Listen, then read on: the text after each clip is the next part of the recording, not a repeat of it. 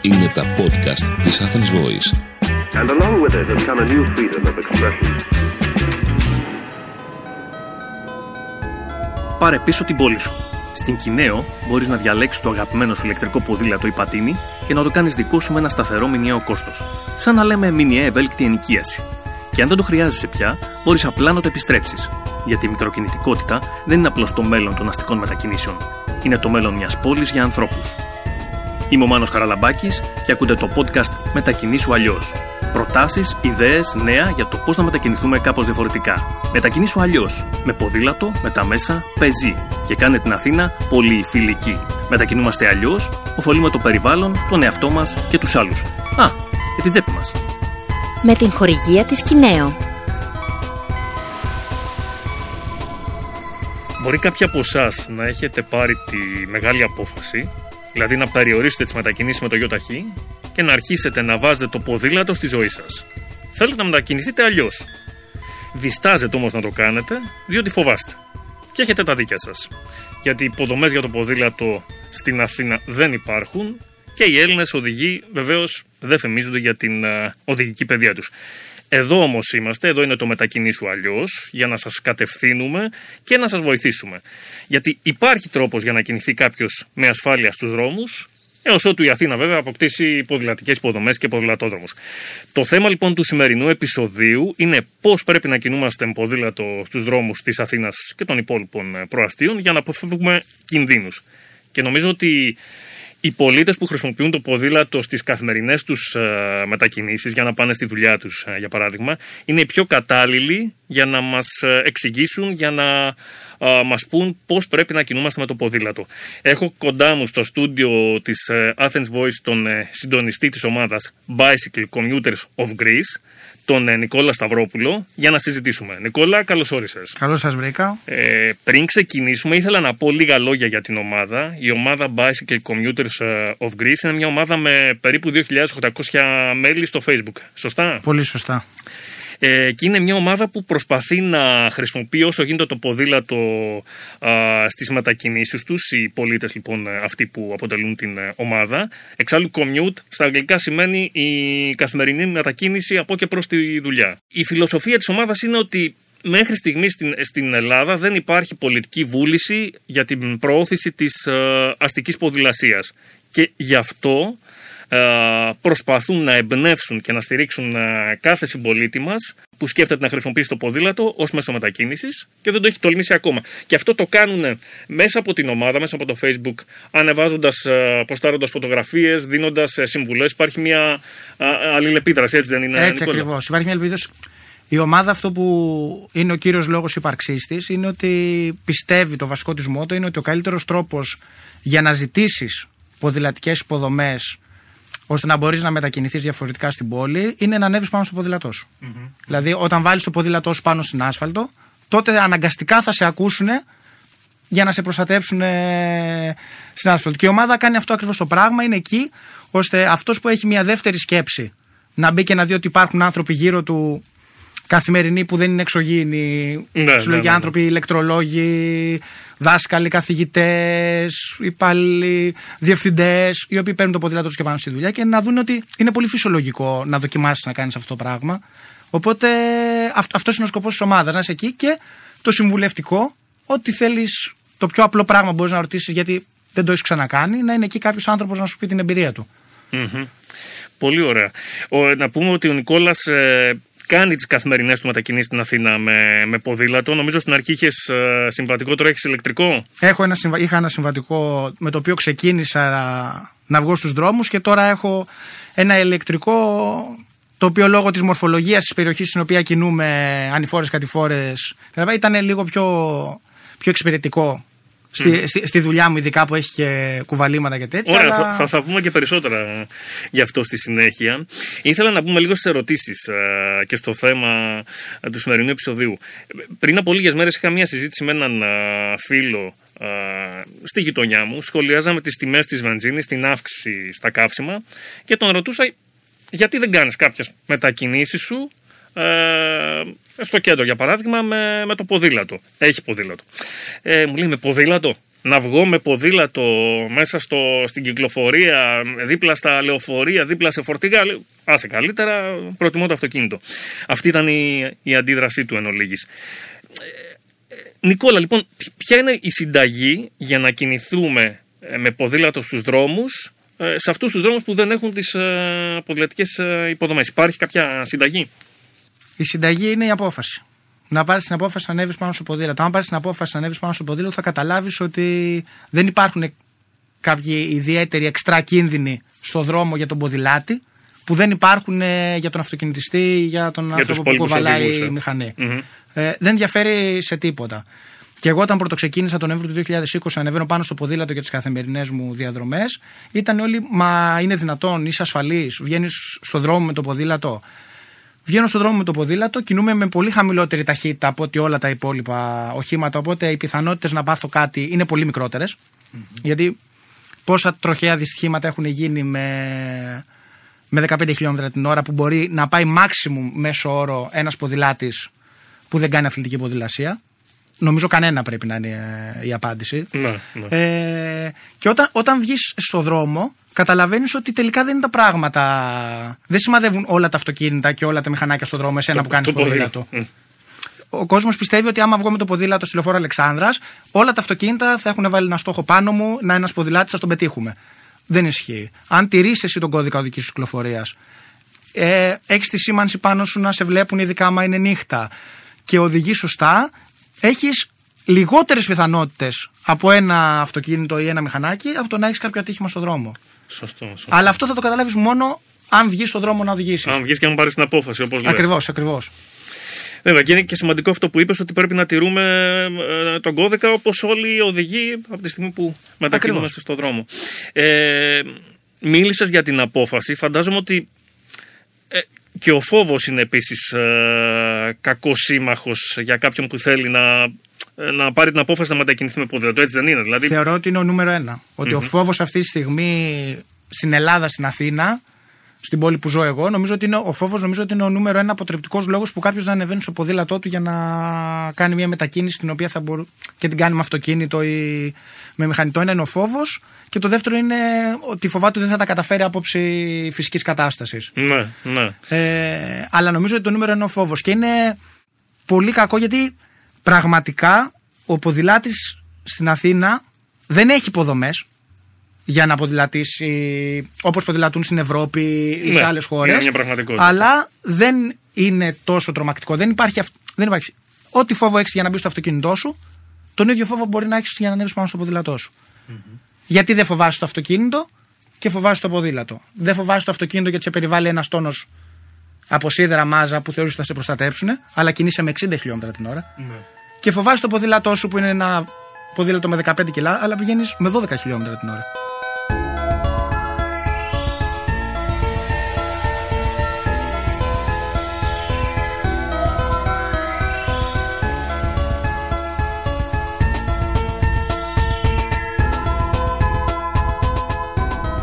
Να μιλήσουμε έτσι και σε πιο προσωπικό επίπεδο.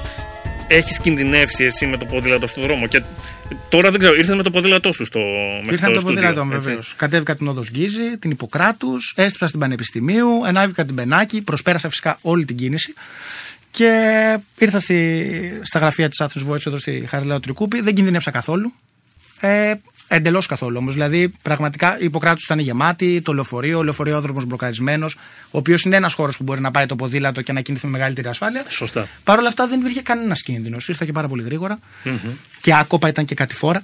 ε, οπότε δεν, δεν υπήρχε κανένας κίνδυνος. Γενικά λες δεν έχεις. Θα σου πω, Έχω κινδυνεύσει μία φορά στα δύο χρόνια ποδηλατικής καριέρας σε εισαγωγικά. Και αυτό γιατί εγώ ήμουν αφηρημένος και πέρασα το stop. Αυτό Είναι έχει θε- να κάνει αυτό είναι σχέση θέμα με κω- αυτό που θέμα λέγαμε κώδικα- ότι εγώ δεν τήρησα τον κώδικα κυκλοφορίας και δεν έφταιγε το ότι οδηγούσα ποδήλατο γι' αυτό.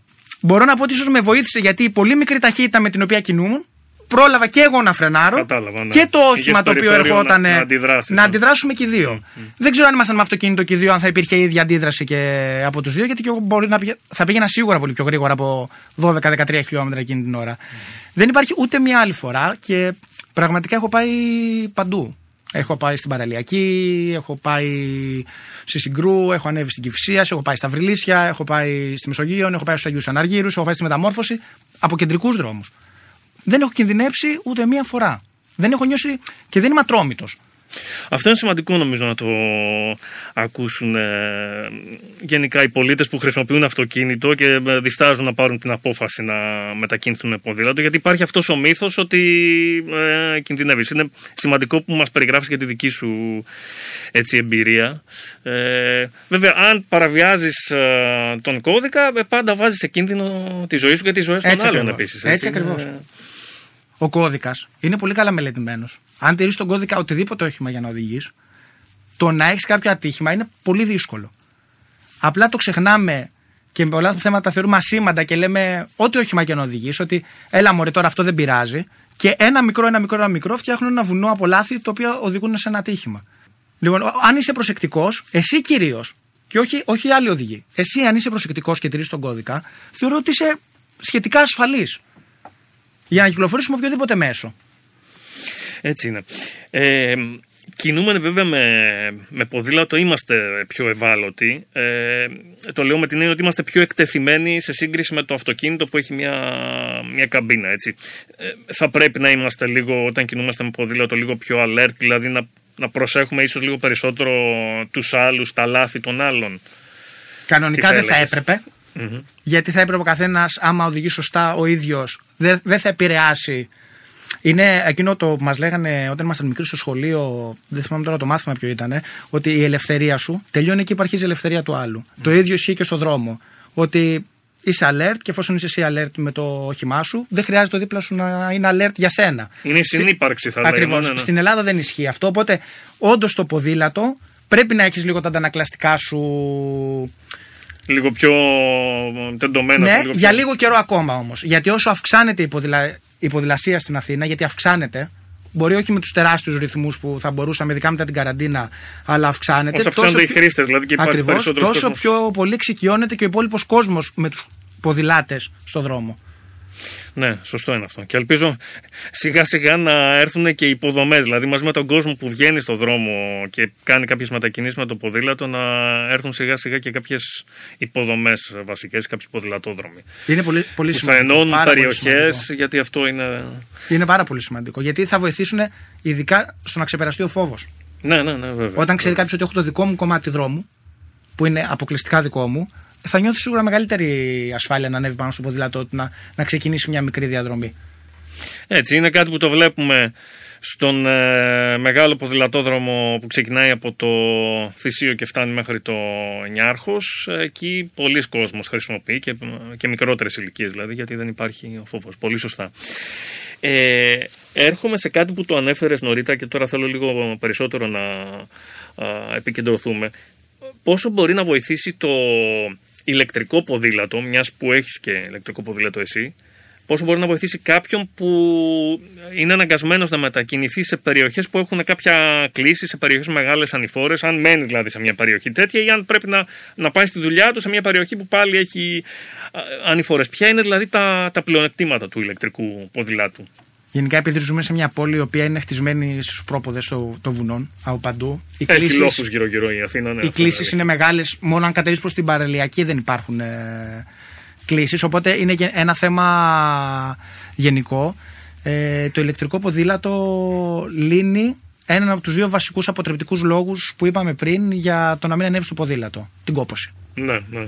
Δηλαδή Την υπάρχει κόπωση και την κόσμο που σου ταλαιπωρία, λέει ναι, ότι ναι. «OK, εγώ θα ανέβω στο ποδήλατο, θα καταβάλω προσπάθεια και θα πάω από τον Γκύζη στο Χαλάνδρι. Είναι μια απόσταση 7 χιλιόμετρων. Δεν είναι ούτε πάρα πολύ μεγάλη ούτε πολύ μικρή. Αλλά είναι ανηφορικός ο δρόμος και σου λέω: Εγώ θα φτάσω στο γραφείο μου και θα είμαι υδρωμένος. Θα πρέπει να αλλάξω ρούχα. Θα πρέπει να κουβαλάω λαξιά. Το ηλεκτρικό ποδήλατο τα εξαφανίζει όλα αυτά. Στο ηλεκτρικό ποδήλατο μπορείς να ξεκινήσεις από τον Γκίζι, να φτάσεις στο Χαλάνδρι και να μην έχεις καταβάλει σχεδόν καθόλου προσπάθεια. Δηλαδή είναι πολύ πιο εύκολο από το να Αυτά σε περπατάς. τσαλάκωτος και. Είναι πολύ πιο εύκολο από το να περπατάς. Μμμ. Είναι, είναι τόσο απλό. Και πραγματικά λύνει πάρα πολλά θέματα στο θέμα της μετακίνησης μέσα στην πόλη, ειδικά σε μια πόλη όπως είναι η Αθήνα. Σου δίνει την άνεση να μην φοβηθείς στον ανηφορικό το δρόμο, ότι θα έχεις από πίσω κίνηση και ότι θα τους καθυστερήσεις. Σου δίνει άλλη αυτοπεποίθηση. Βοηθάει σε πάρα πολλά πράγματα. Είναι μια πάρα πολύ καλή εναλλακτική για τον άνθρωπο που δεν θέλει να καβαλήσει ένα συμβατικό ποδήλατο. Ναι. Γιατί έχει τις αμφιβολίες του περί κούρασης, χρόνου, το πόσο γρήγορα μπορεί να φτάσει. Δηλαδή με ένα, με ένα ηλεκτρικό ποδήλατο θα κάνεις ίσως πολύ πιο γρήγορα από ό,τι θα κάνεις με ένα αυτοκίνητο, ίσως λίγο πιο αργά από ό,τι θα κάνεις με μια μηχανή. Ναι. Με μηδέν κόστος. Ωραία, ωραία. Πολύ χρήσιμα όλα αυτά. Ε, ήθελα επίσης να σε ρωτήσω, ε, γιατί υπάρχει και, και εδώ ένας μύθος, ίσως και ένας ανασταλτικός ε, παράγοντας για αρκετούς ε, πολίτες. Ε, χρειάζεται πολύ ειδικό εξοπλισμός ε, να χρησιμοποιήσει κάποιος για να ποδηλατήσει για τις καθημερινές, για τις καθημερινές του μετακινήσεις ε, πάντα μιλάω, έτσι. Σε ό,τι αφορά το ποδήλατο σαν όχημα, είναι πολύ συγκεκριμένα πράγματα. Θες τα φώτα σου μπροστά, τα φώτα σου πίσω, όπως κάθε όχημα που κυκλοφορεί στον δρόμο. Έχει φώτα μπροστά και πίσω, δεν είναι κάτι. Ε, για μένα ένα απαραίτητο αξεσουάρ είναι οι καθρέφτες.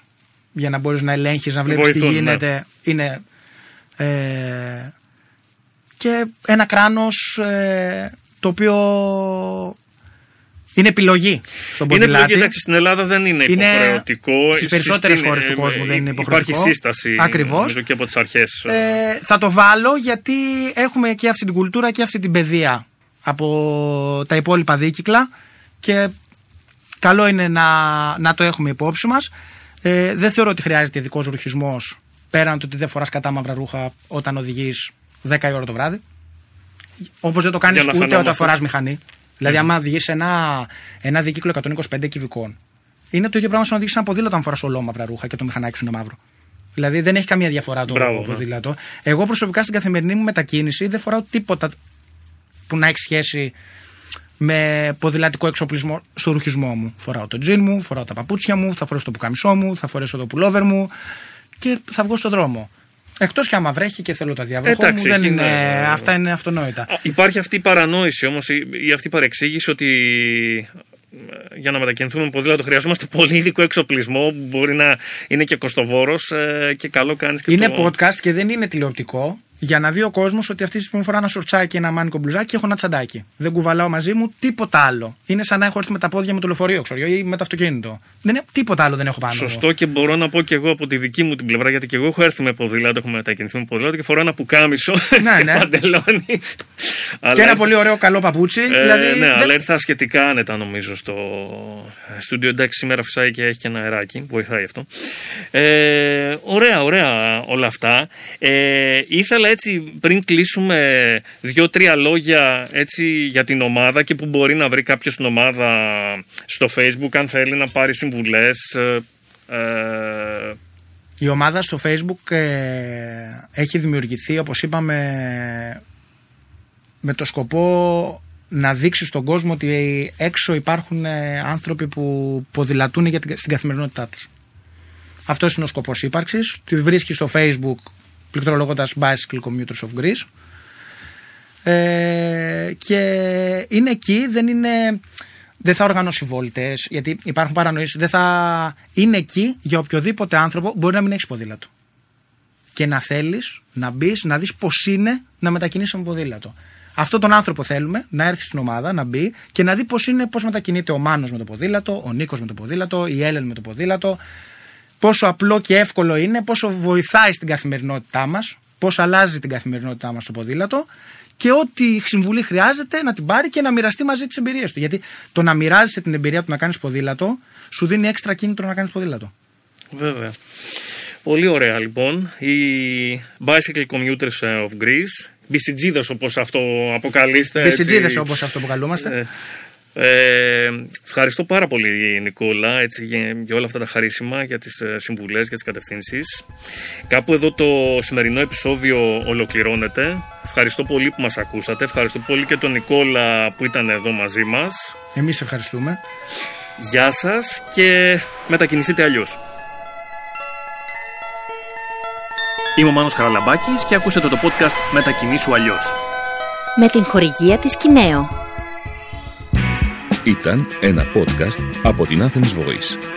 Μπορείτε να ακούσετε τα podcast της Athens Voice στο athensvoice.gr και στο Spotify, στο Apple Podcast και το Google Play Music.